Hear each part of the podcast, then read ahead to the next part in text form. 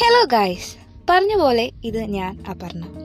Podcasting എന്ന ഈ പ്ലാറ്റ്ഫോമിന്റെ അനന്തമായ സാധ്യതകളെക്കുറിച്ച് കുറേയധികം പഠിച്ചിട്ടും കുറച്ച് വളരെ കുറച്ച് മാത്രം പഠിച്ചിട്ടും പിന്നെ പോഡ്കാസ്റ്റിംഗ് ഇഷ്ടപ്പെട്ടതുകൊണ്ടും അങ്ങനെ അപർണ ടോക്സ് എന്ന ഈ പോഡ്കാസ്റ്റിംഗ് ചാനൽ ഞാൻ ഇന്ന് ഇവിടെ ഇൻട്രൊഡ്യൂസ് ചെയ്യുകയാണ് നിങ്ങൾക്ക് വേണ്ടിയിട്ട്.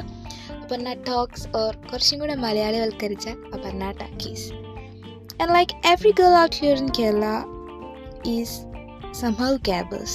I don't know why it's like that. So I wish that my voice should not be that much flippant. And അതുപോലെ I also want my name or my voice to be a game changer to many. Battling with some ideas to write and still being lazy to pen it down, I am forced to speak out because you know my inner me is starving to convey my ideas to someone else. And to be very open, my other social media platforms are not satisfying me.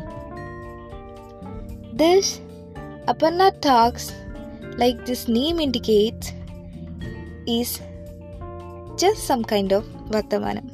Vartamanam is uh, like a Malayalam word of conversation or it's a synonym of conversation.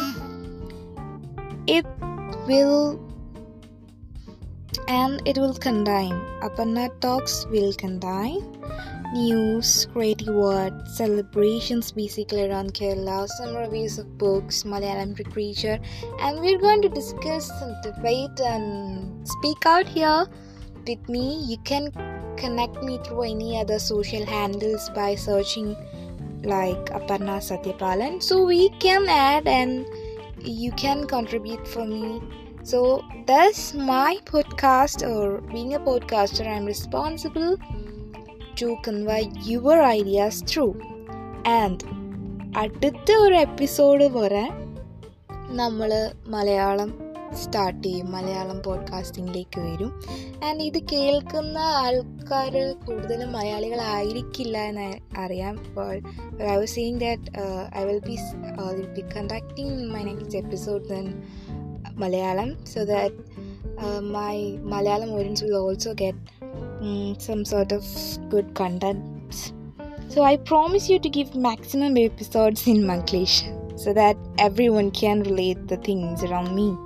From next episode onwards, നമ്മൾ മലയാളവൽക്കരിക്കപ്പെട്ടിരിക്കും I am sure about that and guys thank you so much for hearing me this much and എല്ലാ ദിവസവും നമുക്ക് little bit of ചിന്തിക്കാൻ വകയുള്ള അല്ലെങ്കിൽ മനോഹരമായി എഴുതി എന്തെങ്കിലും രണ്ട് വരികൾ ഏതെങ്കിലും ഒരു ലിറ്ററേച്ചറിന്റെ പാർട്ടായിരുന്നു ഞാൻ നിങ്ങൾക്ക് തരും. And let's call it as വാൽകഷ്ണം and ഇന്നത്തെ വാൽകഷ്ണം ഇതാണ്.